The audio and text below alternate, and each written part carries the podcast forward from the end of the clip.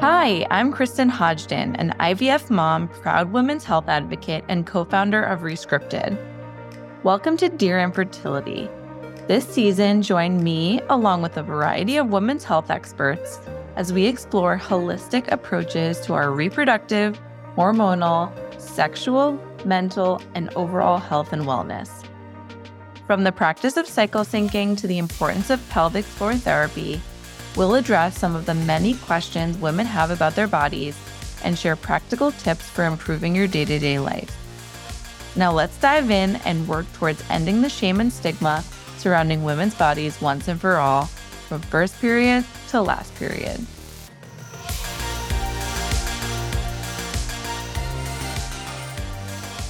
Here at Rescripted, we know navigating your health can be difficult, and you deserve to be informed and empowered every step of the way. With LabCorp On Demand's suite of lab tests, you can get trusted answers to your most important health questions, including Are my thyroid levels normal? Why am I so tired? Do I have a vitamin deficiency? Getting answers is as simple as purchasing a lab test online, providing your sample, and receiving results in your inbox in a matter of days. Stop wondering and get tested with LabCorp On Demand today at ondemand.labcorp.com and use code RESCRIPTED for $10 off your first purchase. Exclusions apply. Hi, everyone, and welcome back to Dear Infertility. I'm your host, Kristyn, and I'm here today with Priyanka Jain. Hi, Priyanka. Hello. Thank you so much for having me. Of course. Priyanka Jain is the co founder and CEO of Evvy, a company dedicated to closing the gender health gap by discovering and leveraging overlooked biomarkers in the female body, starting with the vaginal microbiome. And first and foremost, I just have to say that's like the most badass description of a company ever. But I've been a big fan of yours for a while and everything you guys do on social. If you don't follow Evvy on TikTok, Amelia is amazing. I would agree with that. And the feeling is very much I'm very excited about this. Finally, you get to do an official collaboration. Exactly. What is the gender health gap? Because I've been a participant for the past two years in in Evvy and like, how did you come to do this work, and what are you trying to solve for? Yeah, big question. I, I, as I think so many women have experienced, I feel like I've been in and out of the doctor's office for a lot of my life trying to understand what's causing a certain symptom or why I feel a certain way. And more often than not, I feel like I've been met with a huge lack of data and information. A lot of very well meaning doctors who just don't have the tools to help me understand what's going on, right? I think I was told maybe you should drink more water or maybe you should sleep more or it sounds like you're stressed. And I'm sure you've experienced this too way more than I was ever told. Oh, let's look at this specific data and how is this tracking over time? And as I think so many women do, I started doing my own research. I was like, okay, there have to be better answers out there that I can get my hands on. And as I started to do some of my own research, that was when I found out that women were not in clinical research in the US until 19. And that was the moment in which I was like, wow, okay, first of all, I'm not crazy. That's nice to know. My whole life makes sense now. But then also, I was like, wow, this is not only depressing, but also a really interesting opportunity from a data standpoint to actually think about what are all of those overlooked signals, right? Every essentially all of the ways that we decide if somebody is healthy or sick are based on whatever was most predictive of health and disease in middle-aged, mid-sized white men. And we've essentially like assumed women are small mm-hmm. men and we're like, great, healthcare is going to work for you. And I think as you and I probably know, that's not actually true. And so I became really interested in this idea that what if we could start tracking and measuring these unique female signals, right? These signals that our bodies are trying to tell us, I'm doing really well, or I really need help here. What if we could actually measure those, give women access to that information on their own bodies, and then start to use that data to actually inform ways that we can better predict risk of disease, diagnose disease, or treat disease as it uniquely manifests in women? So that was the beginning of the journey. And obviously, as we are first focused on the vaginal microbiome. Yes. And want to dig into that as well. So I don't know, sometimes vaginal health just feels like the last thing like we need to worry about as women. But thanks to Evvy, I've been enlightened in so many ways about like how important it is. So can you go into why women should care about their vaginal health? Completely. For many women, we have no choice but to care about our vaginal health because actually, vaginal discomfort is the leading reason that women seek healthcare advice in the US. So for so many of us, wow. only think about our vaginal health once it starts to cause problems for us, when we start to experience symptoms and discomfort, which if you are somebody who experiences that, you are very much so not alone. Bacterial vaginosis is the most common infection of the vaginal microbiome, and it affects one in three women at any given moment. So just I did not realize it was just that prevalent. It's extremely prevalent, right? And the most common symptoms are things like odor and discharge and these things that I think part of the reason that we don't realize how prevalent they are, people don't know the names of these conditions is because they've been obviously so stigmatized. And so what we're obviously hoping to do is shed a light on these conditions that are driving so many women to the doctor's office. And unfortunately, when we go to the doctor's office, the research shows that we're more likely to be misdiagnosed than correctly diagnosed for vaginal discomfort. And we are more likely not to get better than we are to get better in terms of the infections just coming back. So, this is a massive problem for so many people. But on top of that, beyond the fact that the vaginal microbiome is the cause of all of these different infections and symptoms, also there's so much research showing that your vaginal microbiome plays a large role in your broader health outcomes. And maybe I'll just spend one minute explaining what the vaginal microbiome is, which will then, yes, I think, please. help help everyone mm-hmm. understand why it's so important. But basically, I'm sure we're all familiar with the concept of a microbiome, right? Community of bacteria, fungi, et cetera, that live on or in some part of your body. Most people have probably heard of the gut microbiome or the oral microbiome. Turns out that we also have one in our vaginas. And what's interesting is if you think about the vagina structurally, right, it's essentially this kind of open gateway between the outside world, which is full of every type of microbe and pathogen, and then on the other side of our reproductive organs. And it turns out that we've actually co evolved with this community of microbes that do more than just hang out on the vaginal wall. When you have a healthy or protective, it sounds like maybe I'm skipping a little bit, sounds like you had a lot of protective bacteria present. The reason that those bacteria are protective is because they're actually producing lactic acid, hydrogen peroxide, and they're taking up space on the vaginal wall. And what that's doing is that it's keeping the vaginal environment at a very low pH so that if and when bacteria from the outside world get into the vagina, they just cannot survive or thrive. It's too mm-hmm. acidic, there's no space for them. And essentially, your vaginal microbiome is keeping them out of your system. But when I always joke, God forbid, we have sex with someone new, we have too long of a period, that bacteria gets in there, the pH starts to rise, and what is that those pathogens start to displace that healthy bacteria, that's when we start to experience discharge, itchiness, burning, discomfort. But also, what's happened is that we've lost that barrier, right? So now we no longer have something protecting our reproductive system from the outside world. And we is then much higher rates of things like IVF failure, preterm birth, cervical cancer progression, STI acquisition, but of course, in our understanding and care for the vaginal microbiome today, we aren't thinking about how important it is to rebuild that protective bacteria so that not only you don't have to have these symptoms, but you can also then rebuild that barrier that protects your system from everything else. Does that make sense? Absolutely. And it's so interesting because I actually took the Evvy at home vaginal health test recently because I've had five failed transfers in the past two years and just wanted to check another box, roll it out. And I just, because I, why do you think it is that doctors don't really make that connection?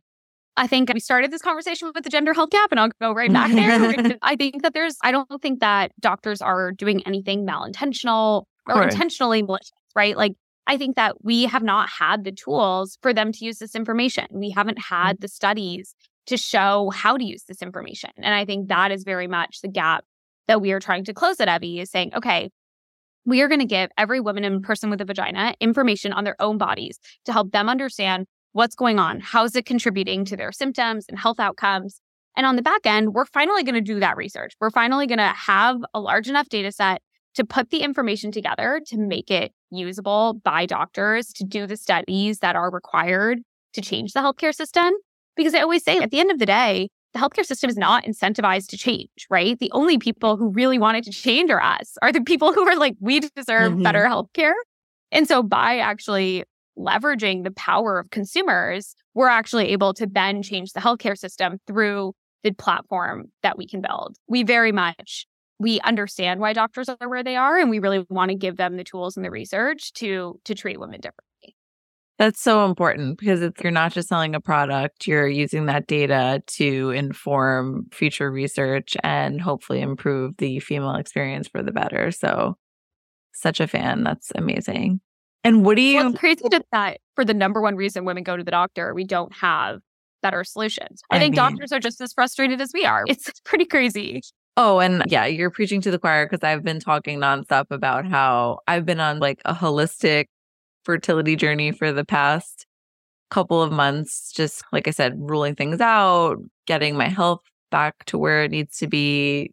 And I've seen so many providers. Like I have, and I think this is a common experience for a lot of women, but I have my OB, which I saw this week for an annual. I have my PCP. I have my I have a, an autoimmune disease, so I have an endocrinologist. I have a reproductive endocrinologist. I have an acupuncturist. I have a registered dietitian. Women's health yeah. is so fragmented. It's really crazy. It's wild how many different people we have to go to to, take care of our bodies.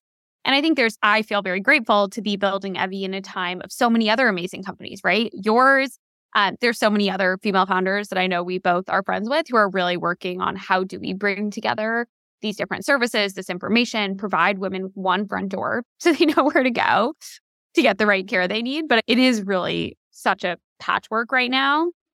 And it's unfair that it's on you to figure out which of these doctors you need, how to translate the information. But I think that change is coming. I think there's a lot of really amazing innovation that's finally happening. What do you see as like the future of women's health? Do you see it all being interconnected somehow? Definitely. And I think I'm biased, but I think that the, one of the biggest gaps in women's health, as you look at where dollars, research, investment has gone in the past, I think what we see is two things. One is really innovation on experience and access, which is so important, right? Like we should not be gaslit at the doctor's office. We should be able to go to a doctor's office that feels nice to be at and where it's accessible, whether that's online or it's more local to me. There's been a lot of innovation in that area. And that was, I would say, the first wave of women's health. Then I would say there's a second wave that's been happening around fertility and pregnancy, also very mm-hmm. important. I think if you look at overall venture dollars that have gone into digital health, I think 3% of it has gone to women's health. And of that 3%, though, 65% of it has gone to fertility and pregnancy only focused companies. And I think what that says is that there's still another wave of women's health to happen, which is everything to do with the rest of our healthcare beyond our ability to reproduce, right? So, what does it mean to invest in technology and science that will actually improve our quality of life, right? Women live longer, but we suffer more. What does it mean to actually understand autoimmune disease that primarily affects women, or Alzheimer's, which disproportionately affects women? Or all of these conditions like vaginal infections and endometriosis and PCOS that affect our quality of life. And I always say, like, that part of women's health has been so underinvested in. And I think part of the reason for that is because so much of what has to be done is actually science. Like we actually are missing a lot of R&D in science and it's hard to get investors to fund science in the first place, let alone in women's health and vaginas. It's not uh, an mm-hmm. easy task. But I think that is actually where there are huge opportunities from a financial return as well. I always joke it's if you were to put a billion dollars into another single mutation for a cancer cell that people have already thrown $10 billion at, you're way less likely to find a gold there than if you put that into finding a diagnostic or therapeutic for yeah. these conditions that affect one in 10, one in five, one in three women. Mm-hmm. And I mm-hmm. think it's just that part of women's health we are just at the beginning of. And I think yeah. that gets me really excited. Where like no matter where you get care, you can get better care because we finally have the science and the data to deliver the care that we deserve. That puts it into such good context because uh, a big learning for me when I came into the fertility industry was that like IVF is only 41 years old and there's still we don't even okay. know. I my hope is that in 10 years like we'll be able to know why every embryo transfer fails, like why every miscarriage Completely. happened. But it's and I think the general public may not understand that, but it's like such a young field still. And because women weren't allowed in clinical research until 1983, like you said, all the research was done as if we were all men, small men. So yeah, there eh, there's so much promise, but there's still a long way to go. Completely. And I think I obviously am optimistic. I have a lot of hope. We're building in the space. And I think I've been amazed by the response from patients, the response from doctors who are so excited to have better tools, better information from investors. Like we, I think we are at the beginning of a new revolution, but I also think it's going to take a lot of work. It's going to take a lot of time. And most importantly, I think it's going to take a lot of science and data. And I'm excited that finally people are realizing that's actually an opportunity. During the menstrual cycle, the body goes through several changes, including gastrointestinal, think bloating or looser stool, and dermatological, like breakouts or texture. Luckily, Seed DS1 Daily Synbiotic includes strains studied to support healthy, clear looking skin by way of the gut skin axis and supports healthy digestion. Be consistent with taking your daily probiotic to support healthy digestion, bloaties, and your microbiome throughout the month. Visit seed.com and use the code RESCRIPTED for 30% off your first month's supply. Yeah, what are some of what is some exciting data out of Evvy that you've seen so far? So many things. I think where to begin. I think one of the really interesting things is that I was talking about bacterial vaginosis earlier, which is the most common vaginal infection. When you look at it clinically, it's literally defined as an overgrowth of bacteria. It's completely nonspecific to the actual bacteria present, how much of it compared to the good bacteria, just very broad. And we diagnose it today, in my opinion, a somewhat archaic way that includes smelling the swab and counting shapes under a microscope. But my point is really just that for so long, this extremely prevalent condition in women's health has just been categorized at this extremely broad level. One of the things I'm really excited about is that through our data, we're able to start to show that what we thought was just vaginitis. There's literally one ICD 10 code, which is how doctors de- designate a diagnosis. There's one for everything that goes on in the vagina. We That's have crazy. actually stratified that into over 70 different permutations. We started to see these totally different clusters emerge where you can see certain microbes present with certain symptoms that are more common in menopause or postpartum or in early pregnancy. And then you're able to take so much more of a personalized approach to how you shift that microbiome. And I think that beginning of understanding that conditions in women's health are so broadly defined that it's actually an impossible task to have effective diagnoses, effective treatments, because they're not defined specifically enough. I think it's a really great example of when yeah. you define things more specifically, you actually can improve outcomes. No, it makes sense. And I'm likening it to so I've been working with a registered dietitian nutritionist for four months now and learning a lot about like gut health. And yeah, one thing she said was that like probiotics are such like, I don't know, marketed as such like a blanket solution for gut problems. But really, like, you need to know what strain you actually need and I would assume it's the same for vaginal health, correct? Completely. And actually, if you have, as you probably saw in your results, when you have a healthy vaginal microbiome, we're telling you not to take probiotics because actually you don't want to overgrow what's there because that can cause other problems, right? I think keeping it in balance, thinking about it as something that we need to proactively take care of around our periods, around sex, around all of these things that we don't really think about until they become a problem for us there's actually a lot of personalization that goes into it. And I think that's so exciting to me in a world in which we're talking about how AI is going to do so many things for us, whether it's AI in healthcare or precision medicine. We are nowhere near precision medicine for women because we don't have data on female bodies. And I think that the first thing we have to do is understand how you define disease, what is the data that's required to define it, and then you can think about how you treat it effectively. So anyways, I just think that I agree with you. Blanket solutions are a thing of the mm-hmm. past, but to enable specific solutions for women, first we yeah. need data. Yeah. And so I'm just, I, because I got, I was joking with Priyanka before the podcast started that I finally passed a test, like when it came to my health, because I had, I think, 99% good bacteria on my Evvy test. But if it were to come back as, how would you know that something was amiss? And what would it Definitely. mean? Do you have to have UTI symptoms or yeast infection symptoms in order to know that something's going on down there?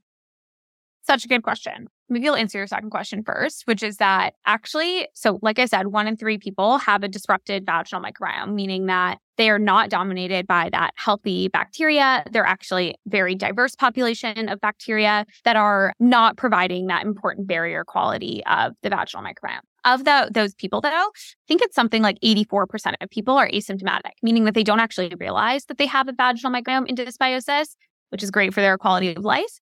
But in terms of having not having that barrier, you still don't have something protecting you from those microbes making it up the reproductive tract.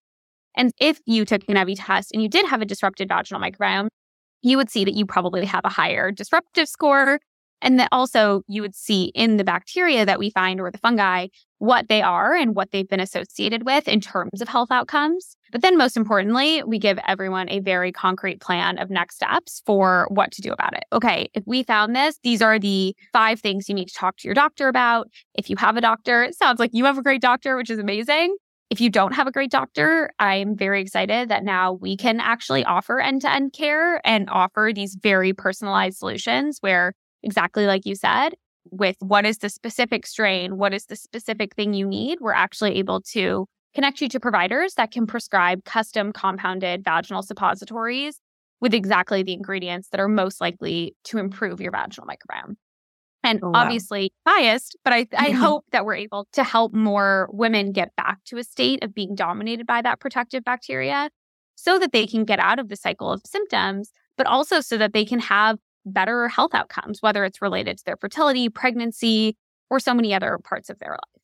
I'm I love that because I'm just such a fan of personalized care and I think the supplement like supplements are great, but not everything is for everyone. Like otherwise we would all be taking a hundred different supplements and so being able to target it specifically to that person's need is so crucial. I completely agree. And I think that's obviously the future of healthcare is that it's personalized. And I think our rant at Evvy is that for it to be personalized for women, we need to understand what to measure for women. And I think the vaginal microbiome is undoubtedly one of those things. Amazing. And what are the next, what's the next thing? What else do you really see missing?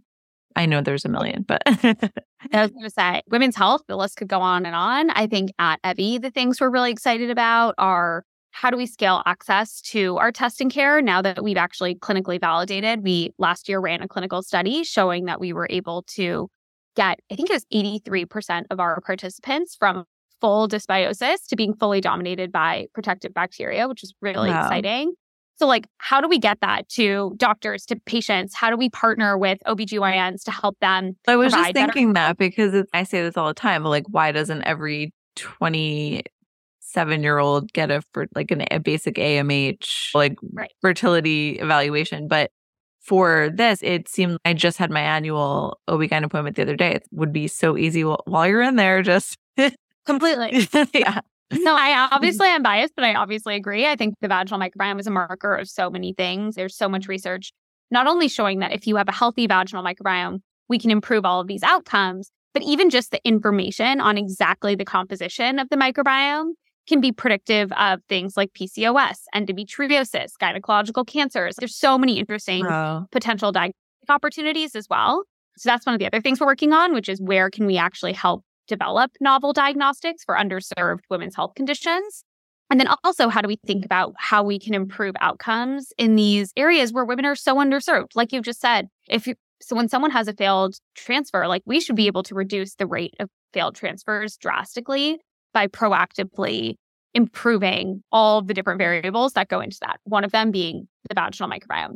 Everything's so always like, reactive versus proactive, and it needs to right. be the other way around. Yeah. Exactly. So I think we're really excited about the ways that we can hopefully scale what we've done and then bring it into the, these different condition areas where the vaginal microbiome is playing a role. But there's a lot of work to do. And we're really excited that we have the data. We have the world's largest data set ever on this topic. And so we're trying to really do the research, bring together the academics, create the collaborations.